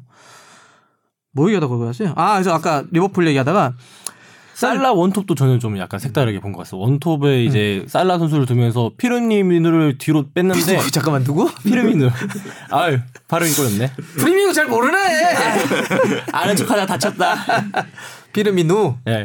피르미누 선수를 뒤로 빼도 어, 저는 오히려 살라 선수도 살라인데 피르미누가 이 선에서도 활발한 움직임으로 공격을 전개하고 슈팅도 이어가는 게 상당히 좋게 봤습니다. 피르미누는 제가 봐선 지금 그 세계의 원톱이나 아니면 고- 그 공격수 중에 저평가되어 있는 우량주예요. 음, 이런 선수는 정말 지도자가 좋아해. 음. 개인 능력도 있는데 진짜 끊임없이 달리면서 팀 플레이하지. 헌신적으로. 네. 팀 동료 도와주지, 연기하지. 이렇게 좋은 선수가 어딨어. 전술적으로 아주 좋은 선수예요. 착실한 느낌이 있죠. 확실히. 그래서 막그 대신 막 그런 건막뭐막 굉장히 막 혼자 화려하고. 드리블을 막 몇 명 치고 이런 건 사실 이거는 팬들이 좋아할 유형이고 음. 피르미노 같은 선수 진짜 감독들이 좋아할 유형이죠. 참 매력적인 선수예요. 예, 이 선수도. 자 리버풀은 그, 그 정도로 예, 그래서 이 측면 쪽 풀백이 정말 잘한다. 아까 뭐 토트넘 첼시는 얘기한 거니까 맨시티 웨스트햄 원정 이건 어땠어요? 우리 뽕 PD는 이 잘한다며. 경기는- 아 잘한다고 했었나요 제가 방금 전에? 그냥 애청한다 뭐 이러는데 K리그로 넘겨요 그러면 K리그로. 갑시다. 그래. 요거는 그러면 그래 나왔으니까 짧게만 하면 그냥 맨시티가 맨시티 했다. 네. 웨스트햄 경기는 승리했죠. 야, 그 진짜 그 앞에 그 언제죠? 몇 주 전에였나? BBC가 MOTD 하면서 그 맨시티 앞에 공격수들의 음. 키를 쫙 막 표시를 했어.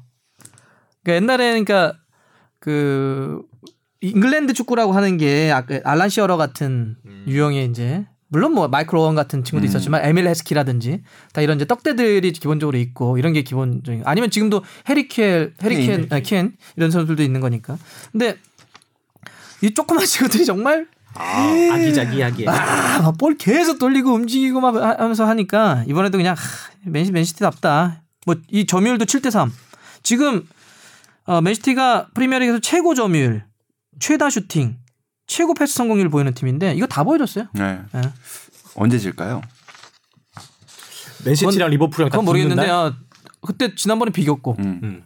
어, 아마. 싸움은 이제 이 두 팀으로 좀 음. 조금 좁혀지는 것 같아요. 우승 싸움은. 넘기죠. 네. 자 K리그 가볼까요? 자 K리그는 우리 이 기자가 할 말 많다고. 네. 음.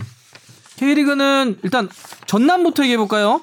전남 야 이거 슬프죠? 어떻게 하나? 음. 전남 떨어졌네. 뭐 기업 구단으로서는 두 번째고 음. 강등 우리 승강제가 실시되고요. 그리고 다이렉트로 이렇게 떨어진 직- 거는 직행했다. 직행 바로 떨어져 버리고 네. 플레이오프 없이 처음이죠. 그러니까. 기업 구단으로서는 창단 24년? 예, 90 뭐 이걸 창단을 언제로 보냐가 조금 아, 언제로 애매하긴 한데 1년으로 보냐? 아, 오케이. 94년 말에 창단을 했으면은 뭐 그렇게 봐야 되고 95년부터 리그에 참여했으니까 예, 23시즌을 뛰고 이제 2부 리그에서 볼 수 있게 된 건데 프런트들이 정말 많이 반성해야 되는 팀. 프런트가 네. 직원 그러니까 구단 직원들이 네. 왜요? 기본적으로 포스코라는 계열의 두 팀이 있어요. 모기업. 포항 스틸러스와 전남 드래곤스. 구- 두 모- 팀다 전용 경기장도 갖고 있고 어, 그- 아주 한국에서 잘 만들어진 많이 기억하시는 분들은 사실 2002년 월드컵 직후의 광양 전용 경기장의 김남일 열풍은 여느 아이돌 못지 않았던 음. 아니 혹시 그때 예, 현장에 있었어요? 어, 한 번 가봤어요. 어 진짜? 네. 왜냐하면 내가 당시에 전남 담당이었기 때문에 아, 전 거기서 그냥 뭐 먹고 자고 그래가지고 한 2만 명이 좀 넘게 들어가는 경기장인데 실제로는 3만 명이 넘게 들어왔다라는 이야기들이 있죠. 그때의 김남일 사인 한 장이면 이효리 사인 10장과도 안 바꾸는 아, 당대 2월이면 엄청난 일이네. 그 정도의 인기가 있었던 팀이고 그 잠깐 저기 네. 그 사인 얘기해가지고 제가 전남 담당이었어요 당시에 음. 그래가지고 아, 전남이 내려가면 정말 그 여학생들이 음. 숙소에 진을 쳤다고요. 근데 이제 갑자기 제가 제가 결혼을 언제 했냐면 2002년 11월에 했습니다. 음. 월드컵 끝나고 이제 지금의 아내 아, 갑자기 월드컵 끝났는데 결혼 준비할 때죠. 갑자기 김남일 사인을 받아달라. 어. 그때 당시에 제일 받기 힘든 근데 원래 그런 거 있잖아. 이렇게 우리 주위에 있는 사람들이 우리한테 사인 부탁 안 하잖아. 잘. 음, 그죠. 근데 와이프가 오죽했겠어. 그때 바- 분위기가 그러니까. 내가 아, 그거 해야 되니? 그랬더니 어머 결혼하기 싫으면 하지 마. 뭐 이런 거해서 야, 약간 아, 섭섭하겠는데? 아니 아니 아니 아니 이제 갔어. 이제 막 이제 좀 그래도 좀 그때 친했어요. 그래서 아 이거 막 이렇게 하고 막 이제 이제 취재하는 척 막 하다가 막 하다. 저 근데 미안한데 사인 하나만 계속 그랬더니 남이가 갑자기 저 어깨 동물 딱 자기를 이렇게 끌어당기니 형 나 좋아했어? 그래서 받아줬던 그 부인분도 그럼 다른 지인분의 부탁을 받고 그렇게 한 건가요? 그러면? 아 와이프 아니 그 와이프가 직 자기가 받고 싶었던 건데 아, 자, 알고 본인이? 봤더니 아 이건 지났으니까 이게 되겠죠? 와이프가 네. 아, 아, 이거 말할까 말까 고민이 좀. 술집에서 어. 음. 만난 적이 있대요 김남일을. 아, 그 전남에서? 전남에서 아니 서울 서울 서울 어. 서울 서울 서울 이렇게 있잖아 이렇게 이렇게 무도회장 같은 데서 어. 유명하지 않았대. 아 유명하게 지기 전에 그래서 근데 나중에 보니 오 그랬다는 거야. 박피셜, 김남일 선수와 지금의 아내가 만났었다. 네. 적당히 끊어드리면 한편 전남은 이렇게 스타 음. 구단 스타 선수를 보유한 구단이기도 했고 한때 그 한때지만 그렇게 인기가 많았던 구단이기도 해요. 그리고 무엇보다도 전남이라는 팀을 가장 칭찬 많이 했던 이유는 광양제철고와 그 유스 시스템. 그러니까 이 광양제철고는 심지어 포항 포, 포철하고는 좀 다르게 클럽하우스를 어린 선수들도 같이 뛰었었어요. 그 음. 일군 선수들하고 같이. 그래서 그때 김남희를 보면서 자란 선수들이 지동원, 윤석영 같은 선수들이에요. 아. 그래서 실제로 EPL에 두 명이나 결국에 보냈던 거죠. 그랬던 팀이 이렇게 망가지는 데는 사실 프런트의 무책임한 인사들이 굉장히 컸고 올 시즌에도 유상철 감독을 이제 발탁해서 쓰다가 결국에는 6연패하고 뭐 이러니까 결국에 김인환 전력 강화 팀장을 바로 감독으로 올리죠. 그러니까 이런 부분에서 팀은 반전의 기회를 전혀 찾지 못했고 선수들이 결국에는 강등 그 김영욱 선수의 눈물은 굉장히 가- 저도 가슴에 아프게 남아 있는데 김영욱 선수도 그때 당시에 이 지동원 윤석영 선수와 같이 뛰었던 강양제 철고 출신의 선수거든요. 이렇게 운영을 잘못했다면은 그거는 프런트가 좀 책임을 져야 될 문제가 아닌가라는 생각이 듭니다. 크게라도 무책임한 인사라는 게 어떤 인사를 얘기하는 거예요? 어, 뭐 조금 더 취재를 해보겠지만, 그러니까 좀 더 확실해지면 그때 더 말씀드릴 수 있겠지만, 예를 들면 구단 직원 중에 어, 잘못을 해서 나간 직원도 있고, 제가 알기로는 음. 어, 그 부분에 제가 좀 더 취재를 해서 확실해지면 말씀드리겠습니다. 아, 그러니까 무슨 뭐 안에 무슨 뭐뭐 있었나 보지 이렇게 힘싸움이. 네. 아, 그럼 그 정도는 얘기할 수 있지 뭐. 아, 오케이 오케이. 하지만 좀 더 구체적인 자세한 거는 네. 나중에 좀 더 취재를 해보겠다. 아, 근데 그 사실 이게 저는 이 후폭풍이 어디까지 갈지 잘 어, 좀 걱정돼요. 무슨 얘기냐면 전남하고 포항은 포스코라고 하는 그룹 에서 이제 투자를 하고 있는데 근데 여기가 일정한 돈을 두 팀에게 이렇게 그렇죠. 연 쓰라고 돈을 비용을 준단 말이에요. 근데 이 회사는 그냥 개인 회사가 아니잖아요. 주주들이 존재한단 말이에요. 그 주주들이 그동안 약간의 뭐 그런 얘기가 있었다고 해요. 아니 왜 축구팀을 뭐 여러 가지 이유로는 알겠어. 근데 두 개나 운영하는 것은 음, 좀 문제가 아니냐. 그래서. 하나만 하든지 응? 뭐 이렇게 해야 되지 않겠냐 이런 요구들이 좀 있었다고 그러니까 하는데 제철 철강 산업이 굉장히 어려워지잖아요. 한때 우리가 세계 최강까지 올라갔다가 더 이상 그러니까 조선 사업하고 다 연결돼 있죠. 그러니까 음. 철강이 더 이상 그렇게 많이 팔리지 않는 시점이 오면서 포스코도 굉장히 강한 압박을 받고 있거든요. 모기업이 그런 상황에서 지금 축구단을 보는 주주들 특히 이제 보드진이죠. 그러니까 이사회의 시선이 좋지만은 않죠. 여기서 만약에 떨어졌다. 아, 전남 팬들은 사실은 심판 판정에 대해서도 굉장히 아쉬워하는 부분들이 많아요. 네. 예, 근데 제가 볼 때는 뭐 그거는 길게 봤을 때는 연맹의 신뢰도를 저는 충분히 회복했다고 보기 때문에 심판 판정에 대해서는 그런 부분을 떠난다면 어 과연 2부 리그로 내려간 팀에 똑같은 지원이 이루어질 것이냐 위험하죠 사실 음. 회의적입니다. 그러니까 이게 되게 걱정스러운 게 있어요. 근데 저는 물론 여기서는 하나 딱 부러지게 얘기하고 싶은 건 뭐냐면 난 이런 논의 자체는 진짜 우리가 지적하고 혼내야 된다고 생각하는데 이런 거예요. 꼭 나와. 2부 리그로 떨어지면 팀을 해체하거나 뭐 팀을 축소하겠다. 이런 자세면 팀 운영하면 안 돼요. 축구를 잘 이해를 못 하는 거야. 그렇게 따지면 2부를 만들지 말든지. 아, 팬들이 물론 우리 팀이 일부에 있고 경기를 잘하면 좋아하지만 그런 사람들만 팬이 있는 게 아니에요. 그냥 나의 팀이고 우리 고장 팀이고 있으니까 좋아하는 거고 내- 우리가 그 역사를 함께 왔으니까 좋아하는 건데 그게 일이면 좋아야 되고 꼴찌면 안 좋아야 돼? 이런 논리하고 똑같은 논리거든. 그러니까 이런 말이 마치 레토릭처럼 자꾸 나오는 거 되게 싫어 나는.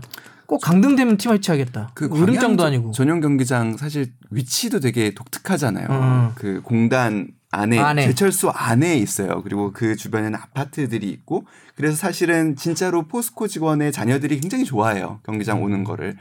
그런 분위기를 좀 다시 만들어줬으면 좋겠어요. 거기가 약간 동네 잔치하는 음. 느낌이에요. 음. 가면 진짜 마을 잔치하는 느낌이어서 사실 거기를 잘만 해놓으면 참 이 도시의 거점으로 해서. 잘 그러니까 하나의 말 그대로 축구가 하나의 그. 아니, 문화 어떤 허브 같은 역할을 해줄 수가 있는 공간이거든. 요거는 조금 제가 봐서는 좀 걱정스러워요. 지금 기업 차원에서 이 두 개를 운영하는 거에 대해서 어떻게 받아들일지. 그러니까 이거는 2부로 내려간 게 약간 기점일 뿐이지 사실 이 고민은 제가 듣기로는 있었다고 들었어요 이미. 그건 뭐 1분야 2분야를 떠나서 아, 이 두 개를 계속 끌고 가는 거에 대한 그래서 하나는 예를 들어서 뭐 도시민 구단으로 바꾼다든지 뭐 이런 고민 아니면 제 첩보에 하면 뭐 그룹의 다른 계열사. 뭐 이런 얘기도 있습니다. 이건 전 저도 좀 나중에 이건 뭐 이런 설이 있다 정도로만 얘기할게요. 나중에 좀 저도 좀 더 이야기가 좀 들어오면 얘기는 해볼 텐데. 어쨌든 그거는 좀 제발 그러지 마라. 입으로 떨어지면 꼭 팀 없앤다 이런 소리 좀 으림장 놓는 것도 아니고 뭐 축구에 이렇게 너무 쉽게 보시는 거잖아요. 자꾸 그런 얘기를 하는 건. 그런 얘기 안 했으면 좋겠고 우리 마지막 저 얘기 합시다 그러면 이제 K리그는 뭐 일단 전남이 아쉬운 얘기는 좀 했는데 네. K리그 시상식 좀 있으면 열리죠. 네. 그럼 MVP라든지 베스트 11 다 뽑힐 거 아니에요? 여기에 어, MVP를 뽑는 방식이 바뀌었어요 올해. 어떻게 바뀌었어요? 원래는 어땠는데 어떻게 바뀐 거예요? 기자단 투표 100%로 이루어졌는데 음. 이번에는 미디어 40, 감독 30, 주장 30%예요. 그래서 감독과 야 주장 기자들 못 믿겠다. 주장 30. 이 잘했네. 기자들 믿으면 안 돼 너무. 저는 그래서 사실 그런 생각도 좀 해요. 네. 그 기자들이 뽑는 상을 하나 또 새로, 새로 만들고 차라리. 음, 기자들만. 예, 예. 그러니까 그 영국도 선수들이 주는 상도 있고, PFA인가? 네, 네. 그리고 그 선수협회에서 주는 상, 아, 그리고 기자들이 또 주는 상도 있고 음, 그렇잖아요. 그래서 물론 후원의 문제가 얽혀 있고 여러 가지 문제가 있지만 기자들이 주는 상은 또 좀 다를 수도 있죠. 예를 들면 누가 기사거리를 제일 많이 만들었는가. 물론 좋은 선수, 잘한 선수가 많이 만들었겠지만 미디어 friendly하게 기사거리를 많이 만든 선수에게 훌륭하다고 우리가 평가를 할 수도 있는 거고 뭐 감독 주장이 선정을 할 수도 있는 거고 사실 대한축구협회 올해의 선수상도 최근에 다시 부활한 이유가 외국에 있는 우리 선수들 잘한 선수들을 상 주기 위해서도 사실 음, 있는 부분이잖아요. 그러니까 그런 식으로 상이 많아지는 거는 저는 나쁜 건 아니라고 생각해요. 근데 이 K리그 시상식에 대해서는 어떤 포인트를 좀 얘기해 볼 만해요? 누가 사실 MVP를 받을 거냐 이 그게 얘기는 제일 좀 중요하죠. 예, 대상을 제일- 여기서 논의하는 게 좋- 좋나요? 어 그래도 그게 제일 화, 관심거리 아닌가요? 근데 여러 가지 포인트들이 있어요. 그러니까 이번에 후보는 말컹, 제리치, 주니오, 이용 네 명의 선수예요. 자 봅시다. 말컹, 제리치, 제리치, 주니오, 주니오. 이용. 그러니까 세 명의 외국인 선수와 한 명의 명의 외국인. 우리나라 선수. 어. 공격수 대 수비수네 그렇죠. 또. 득점왕 경쟁을 펼치는 세 명과 그러니까 수비수 수비수 한 명. 한 명.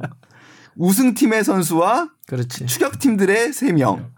여러 가지 이슈가 있는데 외국인 선수한테 그동안의 기자단 투표를 하면 조금 인색했던 부분이 분명히 있어요. 많이 인색했지 뭘 네. 조금 인색해. 역대 제가 알기로 세 명 정도인가요? 그 마지막으로 받은 게 그래서 제가 우리 대한 선수. 아, 저희 물어볼게 홍 PD한테 왜, 주, 왜 기자들이 외국인들에게 주는 거 외국 선수에게 주는 걸 좀 꺼려 했는 줄 알아요? 약간 팔이 안으로 굽는다 그런 건가요? 근데 뭐 팔이 안으로 굽는 건 맞는데 그 다른 이유가 하나 있었어요. 어떤 거죠? 별 뭐 장사할 게 없거든. 기사 장사할 게 없어요. 음, 국내 선수가 되면 흥행에도 그렇죠. 계속 여러 가지로 저거 하니까 아, 그런 이유가 있었죠. 그러니까 외국 선수는 우리 선수가 아니라는 인식이 있었어. 그러니까. 과거에 그랬다는 거예요. 어. 음, 지금은 점점 흩어지죠. 어, 그럼요. 예, 지금은 이제 한 팀에서 오래 뛰는 외국인 선수, 뭐 예를 들면은 대한 선수도 그랬죠. 대- 서울의 대한 선수, 그리고 또 뭐 아디 선수 이런 선수들은 사실 음, 음. 굉장히 팬들에게도 강하게 인상으로 남아 있고 그렇지만 과거에는 결국에 잘하면은 뭐 다른 리그로 갈 선수 아닌가라는 인식도 음. 그런 인식이. 예, 있었고 우리 선수 좀 더 키워야 되는 거 아닌가 음, 상 주고 그런 인식이 분명히 있었던 것 같아요. 그리고 또 재밌는 거는 우승팀 프리미엄도 분명히 있었고 있지. 예. 혹은 대표팀 프리미엄도 대표팀 있었어. 프리미엄이 사실은 논란거리예요. 예. 저도 그거는 얘기해 볼 만하다고 생각해. 나머지는 사실 뭐 우승팀에 나오건 뭐, 뭐, 예. 외국도 그럴 수 있으니까. 우리는 대표팀의 활약이 K리그 시상식에 그렇죠. 너무 마- 깊숙이 들어가. 예. 그러니까 K리그에서는 뭐 어, 이랬는데 대표팀에서 뭐 잘했다는 아, 잘하면? 이 선수가 막 상 받고 아니면 베스트 11 들어오고. 그래서 어떻게 보면은 그런 논란들 때문에라도 감독 주장의 표를 좀 늘리고 음. 기자단의 표를 좀 줄인 게 아닌가라는 생각을 해본다면 기자단이 어떻게 보면 권리 투표는 권리니까 음, 음. 권리를 어느 정도 잃은 거잖아요. 음, 음. 그런 부분에서 반성해 볼 필요도 있다고 생각해요. 어, 하지만 뭐 반성까지 뭐, 해 그냥 뭐 하면 되지. 예, 기자단은 기자단 나름대로의 또 이유가 있었을 것이고 오케이, 그 오케이. 매년 재밌는 이슈예요. 그래서 누가 받을지 어, 누가 받으실 것 같으세요? 아, 저는 그 얘기는 하기 전에 바로 얘기할게요. 요 얘기는 하고. 그래서 아까 대표팀이 우리의 평가에 너무 집중적으로 들어오는 거에 사례가 저는 약간 다른 얘기는 한데 송종국 선수가 선수로 뛸 때 부산에서 영구 결번 됐던 음. 거 지금은 다시 안 됐는데 사실 부산에서 그때 두 시즌인가 한 시즌 시즌인가. 뛰었고 네, 2000년 월드컵 하고. 유럽을 가는데 영국을 보내시켰다고. 아 한두 시즌 네, 한두 시즌 그- 그거야말로 진짜 대표팀 물론 그러니까 괜히 가만히 있는 송정국 선수도 괜히 여론에 그럴 수도 있고. 근데 나중에는 또 여- 뭐 다른 팀으로 갔다 와서 또 연금은 풀렸 풀었다고. 이게 해프닝인데 이런 것들은 조금 지양했으면 좋겠고. 자 보자. 누가 받을 것 같냐고. 저는 말컹 봅니다. 뭐 어차피 찍는 거니까. 경남이라는 팀을 생각해 본다면은 말컹의 임팩트가 크죠. 예, 경남 계속 끌어올리고 또 이렇게까지 또 승격 팀을 2위로 그거 다른 거지, 만들었다라는 거는 좀 임팩트가, 임팩트가 강하죠. 그리고 말컹 선수가 워낙 사실 피지컬도 크고 그러니까 경기장에 있으면 돋보여요. 그리고 골 자체도. 예, 골 자체도 그리고 선수도 좀 귀여운 호감형 인상을 갖고 있고 그리고 말컹말컹해서 사실 좀 이름도 입에 좀 있고 주합회가 잘해 막컹 막 막컹 그리고 이번에 경기 보니까 뭐 중간에 이제 쉬는 시간에 어우 인기가 장난 아니더라 사인 받으려고 뭐 경기도. 안 재밌어 하고. 캐릭터가 재밌어. 네 재밌어요. 캐릭터가 재밌어. 사실 저도 말컹 아니면 이용 음, 나도 2파전이라 그렇게 거라고. 생각하는데 안 그래도 칼럼에서도 말콩이냐 이용이냐 뭐 아, 이런 그렇게 나와? 네, 그런 어. 기사가 많이 나오더라고요. 그러니까 이게 참 재밌을 것 같아요. 만약에 그러니까 이 투표 시스템도 바뀌었고 그 동안에 우리의 우승팀 프리미엄 그리고 또 대표팀 프리미엄 그리고 이용 선수가 사실 도움왕에 근접해 있잖아요.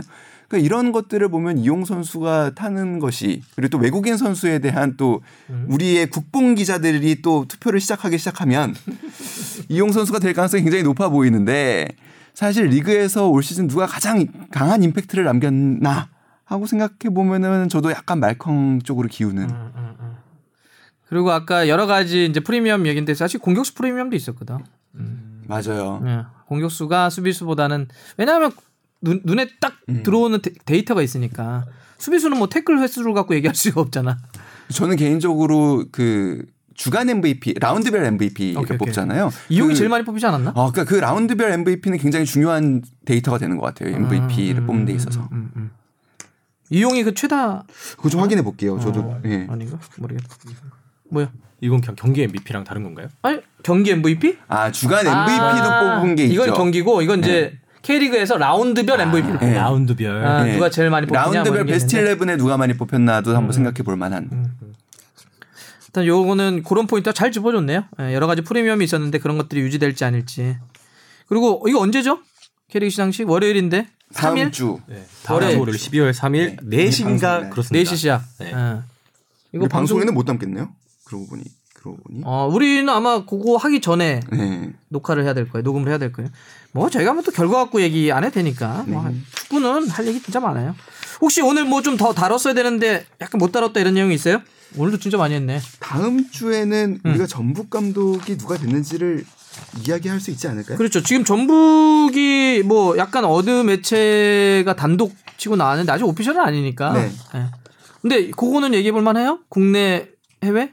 어, 해외 쪽으로 많이 기울어진 것 같다고. 저도 해외로 들었는데 네. 예. 지금 하고- 나오고 있는 아, 이게 감독 조제 모라이스 이분이 아직 오피셜이 아닌 거예요. 아니- 네, 아니에요. 아. 근데 임박했다고 하니까 기대해 볼 만한 것 같아요. 근데 저는 전북이 외국인 지도자를 선택하는 한다면 굉장히 좋은 결정이라고 저는 생각해요. 그러니까 음. 김판곤 위원장하고 전에 한번 했던 얘기인데 K리그가 흥행하기 위해선 세 부류의 감독이 치고받아야 된다라는 세 부류? 게 예. 그 김판곤 위원장의 지론. 지론 이에요. 음. 외국인 감독, 외국인. 그리고 스타 감독, 음. 그리고 잡초 감독. 초 감독? 그러니까 무명이지만 막 열심히 해서 뭐 이름 날리는. 예. 이 셋들이 서로 주고받고 그 물고 뜯고 그러면서 그러니까 외국인 감독 이스탄도 아니고 뭐. 네. 그러니까 국내 스타 감독 그러니까 예를 들면 잡초는 스타 감독한테 네가 선수로서 혹은 뭐 지도자로서 이렇게 이름은 있을지 싸워라. 모르지만 좀, 어, 싸워라. 음, 내가 지도자로서는 더 낫다. 이런 거를 보여줄 수 있어야 되고 뭐 외국인 지도자를 향해서도 그런 거죠. 그 네가 국내에서 얼마나 잘했는지 모르겠지만 세계 축구의 흐름은 이런 거야라고 외국인 감독은 또 보여줄 수 있고 이게 균형을 좀 갖추면 굉장히 좋은 리그가 될 것 같다라는 게 김판곤 위원장의 생각이거든요. 음. 12명이라고 생각해 보면 사실 뭐 한 4명, 4명, 4명이면 진짜 이상적이겠지만 음. 그렇게 된다면 어 지금은 사실은 아주 심하게 표현을 하면 누가 K리그의 감독에 대해서 그런 표현을 썼어요. 그 분식집 같은 느낌이라고. 그러니까 저렴하고 맛있게 먹을 수 있는 것들이 많지만 좀 뻔하고 특색 있는 음식은 없는. 음. 그좀 특색이 있었으면 좋겠다 팀마다. 음. 감, 그 사실 그런 색깔은 감독에게서 많이 나오잖아요. 가성비만 있다 이거예요? 그렇죠. 음. 조금은 아주 극단적으로 얘기하면. 저는 이제 그 얘기에서 조금 더 나가보면 이런 거예요. K리그의 아쉬운 것 중에 하나가 팀별로 좀 색깔이 분명했으면 좋겠어. 그러니까 누군가는 어떤 팀은 맨시티 같은 축구를 할 수도 있고 어떤 팀은 과거의 스토크시티처럼 막 파워플레이를 할 수도 있고 어떤 팀은 뭐 역습 카운터 아틀레티코 마드리드 같은 축구를 할 수도 있고 그러니까 해외를 보면 우리가 어떤 팀 그러면 또 봐요 리버풀 그러면 뽕피디 어떤 머- 머릿속에 딱 그 리버풀의 색깔이 나오죠 네. 그죠 이렇게 대충 있다고 딱 맨유 맨유 하면 요새 좀 많이 힘들다. 감독과 불화가 일어난다. 아니 그건 이제 상황이고 그 팀이 갖고 있는 플레이의 어떤 특징들이 약간 머릿속에 그려져요. 맨시티 뭐 아니면 본머스 이러면 그려져요. 근데 우리는 어디 그랬을 때 전술적인 컬러가 잘 그려지진 않아요. 사실 K리그를 잘 막 그렇게 접하지 않은 팬으로서는 전북 현대 빼고는 아 이게 팀의 특색이 뭘까라고 했을 때 당장 나오는 게 없죠. 그러니까 좀 그런 게 뚜렷하면 좋아요. 그러니까 우리가 전 그래서 예를 들면 뭐 공격 축구가 답인 것처럼 얘기하고 전진 패스 안 하면 뭐 문제인 것처럼 얘기하지만 그러지 않아요. 축구가 어떻게 이렇게 하나로만 표현되나? 어떤 팀은 수비할 수도 있고 어떤 팀은 압박할 수 수도 있고 어떤 팀은 공격할 수 있는 거죠. 아니면 롱볼 쓸 수도 있고 짧은 패스 할 수도 있고 이런 좀 다양한 특색이 있었으면 좋겠다. 그러니까 전남 얘기에서 사실 다 저는 이어지는 거라고 생각하는데요. 우리가 이 팀을 왜 운영해야 되는가에 대한 답을 빨리 찾아야 된다고 생각해요. 저는. 좋은 얘기, 좋은 얘기. 음. 거기에서 팀 철학이 나오고 시스템도 나오고 포메이션도 나오는 거라 생각하거든요. 우리가 우리 지역을 위해서 만약에 팀이 존재하는 거라면 모든 경기를 사실 이길 필요는 없다고 생각해요. 그러니까 거, 거기 그런 철학에서 사실 시작되는 문제라고 생각해요. 과연 K리그의 20개가 넘는 팀들은 우리만의 철학을 갖고 있는가? 우리는 이 팀을 왜 운영을 해야 되는가에 대한 우리만의 답. 옆에서 하는 얘기 말고 한국 축구의 발전, 뭐 한국 축구의 뿌리 이런 그랜드한 얘기 말고 우리만의 이야기가 과연 있는가를 진지하게 생각해 봐야 된다고 생각해요. 아, 내가 이 기자 데리고 다가오는 목요일에 저희 성남 공청회 대- 같이 가야 되겠다. 제가 성남 공청회에 가서 이번에 시 의원- 의원들하고 토론회 하기로 했는데 어, 내가 좀 힘들면 좀 워낙 뭐 내공빨도 있고 이거 안 멈추네. 혹시 오늘도 점유율이 한 70%야. 항상 맨시티급 점유율을 보여주기는. 아, 주바페가 빨리 돌아왔으면 좋겠어요. 오늘은 거의 주바페 없으니까 정말 이렇게 군대에서 아저씨들 네. 모여서 예비군 훈련하면서. 어때 또 부족한 얘기 있었어요? 뭐 충분히 이야기 다다 나눴지? 않나. 네, 좋습니다. 오늘 뭐 얘기 많이 했고 다음에 3회 때는 우리 뽕 PD가 제대로 연습해 봅시다. 아 많이 공부를 더 해야 될 거라고. 아니 아니 네. 기타. 아 기타를. 아, 아니 뭐 내용이 없네. 아니 근데 저는 좀만 더 자신 있게 했으면은 되게 좋았을 좋아? 있다고 생각해요. 아 여기 대학 가요제 선배님이 계시기 때문에 내가 무슨 대학가 줄라 이게 이게 아니 이거 여러분 아, 이게 페이크입니다. 페- 페이크 뉴스입니다. 무슨 대학가 음악 선배님이 있기 때문에. 무슨 음악 선배야? 음악 선배는 맞죠. 음악 선배는. 그냥 고등학교 때 무슨 조금 한 거 같고. 자 어쨌든 어, 다음에는 우리 뽕 PD가 자신 있게 아 기타와 우리의 로고송 이거를 만들었으면 좋겠고요. 어, 로고송을 갖춘다라는 게 얼마나 그래도 뿌듯합니까? 좋은 것 같아요. 그만 얘기해 이제 끝났어 이제. 다음 주엔 주바페가 돌아옵니까? 절대 편집하지 말아주세요. 그 아까의 로고송은. 아 왜? 그냥 내보내요. 예, 내보내시고요. 저 아까 저 얘기나 좀 빼주세요. 저희 와이프 얘기나. 와이프 돈 날지도 모르니까. 자, 저희 그러면 오늘 2회 이렇게 정리하고요. 다음에 일주일 뒤에 또 3회로 찾아뵙겠습니다. 여러분들 고생하셨고요. 아, 앞으로도 저희 많이 어, 들어주시기 바랍니다. 고맙습니다. 안녕히 계세요. 고맙습니다. 고맙습니다.